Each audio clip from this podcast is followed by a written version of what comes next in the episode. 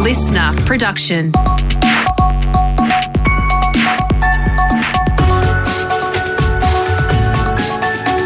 Australia Today's morning agenda with Natasha Belling. Good morning. Thanks for your company. Let's check what's making headlines this Friday, the 14th of October. A weather emergency is unfolding across Victoria this morning, with some parts of the state experiencing their worst flooding in almost 50 years. Several towns in central Victoria have had to evacuate overnight, with some areas receiving more than 100 millimetres of rain in just 24 hours. Other regions across the state are also under watch and act warnings as water levels continue to rise rapidly after torrential rain. These local residents telling Channel 7 and Channel 9 they're doing everything they can to stay safe. Sandbagging what we can, getting everything above knee height, um, and then as soon as we can, we're just going to get out of here, make sure everyone's safe. We had floods in 94, but nothing like this. I sunk probably three foot and yeah, I had to get myself out of there, but just using a stick to make sure nothing's in the flood water. Authorities have already carried out at least 50 flood rescues and responded to thousands of calls for help. Here's Dana Geary from the local SES. We're currently on 2,400 total requests for assistance in the last 24 hours. Of those, about 1,600 are in relation to flooding incidents. Now, that could be water into properties, it could be leaking roofs, it could be inundated homes, but it also includes sandbagging requests. Our reporter Lee Giolo is on the ground in flood affected regional Victoria. Lee, what's the latest there? Tash River level rises are expected over the next couple of days, and it's got residents scrambling to floodproof their properties. Central Victoria is seeing the worst of it, with an emergency warning in place for Benalla, Seymour, Rochester, and Carisbrook at the moment. Those communities being told if they don't evacuate, they may be isolated by flood water. We know 33,000 sandbags were filled at Rochester alone over Wednesday and Thursday, with fears up to 1,000 homes could be flooded. We've had a chat to Campaspe Mayor Chrissy Weller, who says there's an evacuation centre open at Echuca. It's likely to see those from Rochester and Echuca looking for a place to stay. Pretty easy to work out. The water comes from Rochester and it comes to Echuca. So, you know, it's easier for people to be prepared, sandbag, get your things up and leave if you wish. In other news this morning, Australians across the country will no longer have to isolate if they test positive to COVID 19, as some of the last restrictions are lifted. After being approved by National Cabinet two weeks ago, from today, mandatory COVID isolation has been scrapped in all states and territories, as well as the need to wear masks in most indoor settings. But many health experts are concerned about the latest decision. Epidemiologist Professor Mike Toole from the Burnet Institute says many Australians are now vulnerable because they're not up to date with their vaccinations. We often hear when government officials are, say, justifying action like getting rid of the isolation period that we're a highly vaccinated country. Well, we're not. Back in March of 2022, we had about 95% of Australian adults uh, double vaccinated. Now we're in October. That protection is no longer there. You need at least three doses. And Professor Steve Robson from the AMA says we risk a repeat of super spreader events in Australia in the lead up to Christmas, especially as COVID cases and hospitalisations continue to increase in both the US and across Europe. We're entering a period of risk as protections against COVID spread are eased, and we're seeing a very big wave of COVID in the Northern Hemisphere at the moment that is uh, highly likely to affect Australia. So it's a time of risk and precaution should be taken. The federal government says it will raise concerns with Indonesian authorities over a graphic film shown to Bali bombing survivors and victims' families at a memorial in Bali. The video shown at the 20th anniversary service at Kuta's Ground Zero monument showed the devastating explosions and confronting aftermath, as well as pictures of the terrorists responsible. Survivor Jessica O'Grady has told Channel 7 she was incredibly upset. Everything today's been great up until they showed that footage. And it's wrong.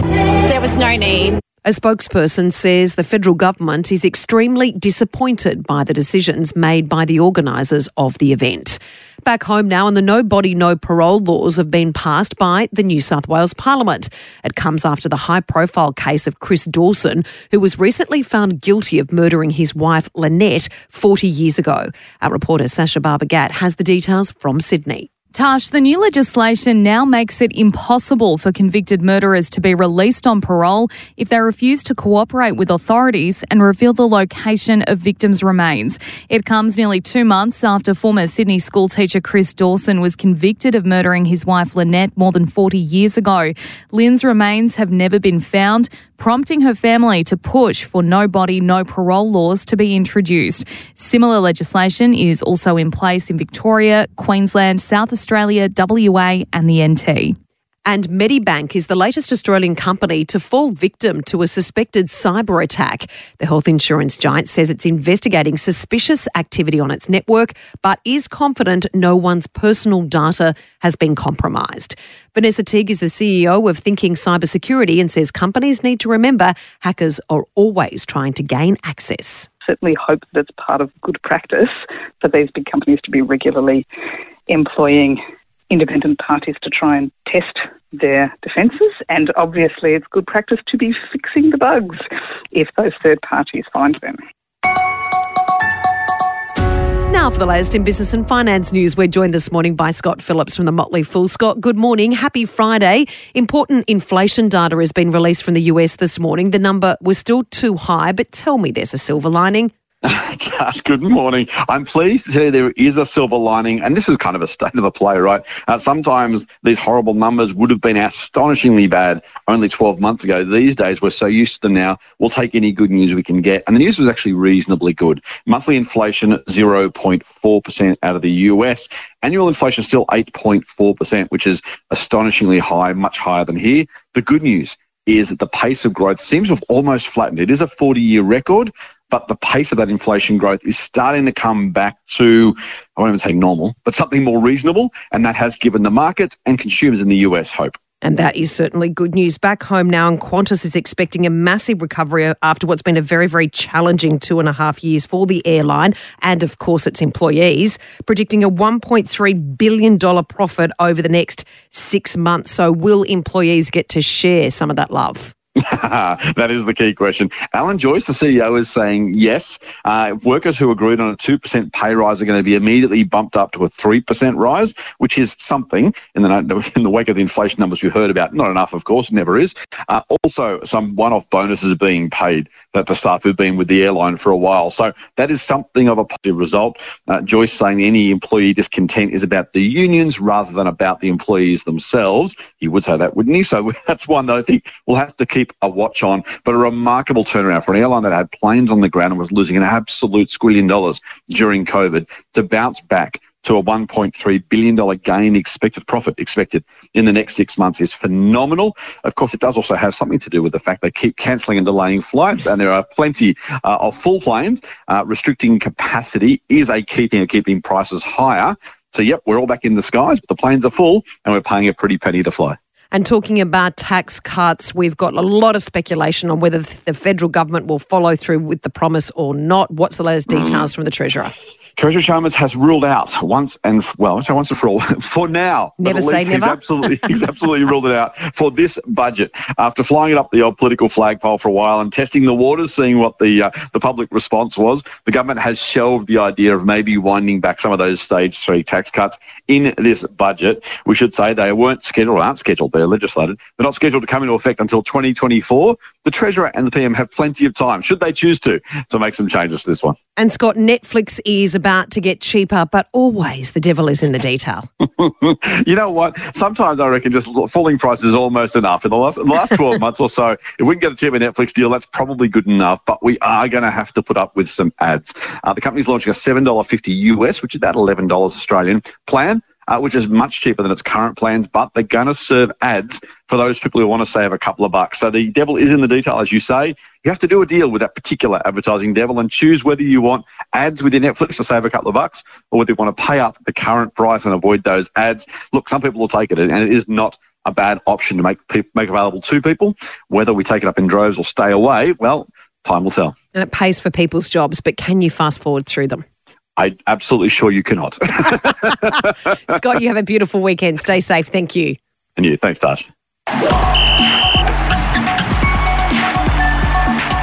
Time for sport now with Josh Conway. Josh, good morning. There are plenty of coaching dramas across both the NRL and AFL this morning. Chaos in the last 12 hours or so, Tash. That's the only way to describe it. With Des Hasler and Brett Ratten both removed by their respective clubs. We'll start in the NRL, and Hasler's time as Manly coach has come to an end. His second stint in charge of the Sea Eagles came to an abrupt finish yesterday, and it really is the tipping point of a tumultuous three months or so for the club, which has seemingly fall apart since that Pride jersey scandal. Former Bunnies and Broncos mentor Anthony Seibold is expected to take over with an announcement possible as early as today.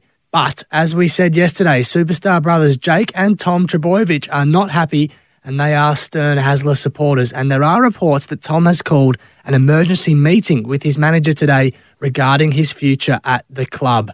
And just ducking over to the UK quickly for the World Cup Tash, Kangaroos coach Mal Meninga has declared only James Tedesco is safe as the Roos looked set to deploy a rotation policy of sorts through the campaign, which begins on Sunday against Fiji.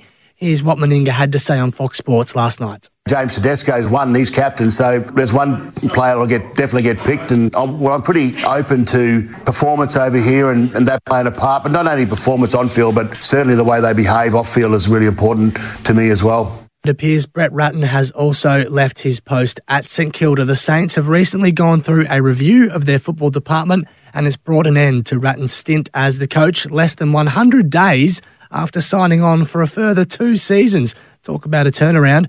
Ratten has been at the Saints since 2019 and didn't have a great finish to the season. They dropped from fourth on the ladder at round 11 to miss the finals altogether. As for replacements, James Hird and Lenny Hayes are already rumoured to be in the hunt. And a board meeting, Josh, today could have massive consequences for one of our cricketing greats. Yeah, David Warner could be allowed back into the national captaincy fold. Cricket Australia is set to review his lifetime captaincy ban at a board meeting today. CA Chairman Lachlan Henderson says they'll consider it. David's doing particularly well on the field and, and, making a great contribution off the field. I think the first step is is to review the code because that applies for all sanctions, not just in relation to David Warner. That ban coming after the infamous sandpaper scandal over in South Africa. And there's never a dull day in the sporting world, Tash. Take a deep breath. There's certainly a bit going on. Isn't there? What? You have a beautiful weekend. Thanks so much, Josh. And here's a feel good Friday story for you, proving age is certainly no barrier. Heather Lee is 95 years young and holds seven world records in competitive walking as well as eight Australian titles. So when I was 85, I joined the Masters Athletics, and in 2012, in, in February I think it was, at Bankstown, I uh, uh, competed in the five kilometre event, and I took out the Australian record. Then I went to Melbourne, I took, broke records there, Australian records, and at the end of the year I broke two world records in the three and the five kilometre. Incredible! And this weekend, Heather is hoping to win more medals at the New South Wales Masters Athletics competition. She says age is only a number and she's always been supported by her much younger competitors. They don't define me by age, and that's just something that I really hate. I really hate being defined by age, and um, they don't define me, but they, they just accept me for what yeah. I am. That audio thanks to Channel 7. And there's some weekend inspo for you. We wish Heather all the very best. And that's all you need to know to start your day with Australia Today's Morning Agenda in your podcast feed from 7am every weekday morning. You can also catch the latest episode in a whole new world of audio by downloading the Listener app for free. I'm Natasha Belling. Thanks so much for your company. Have a great day and a lovely weekend. Stay safe, and we'll see you Monday.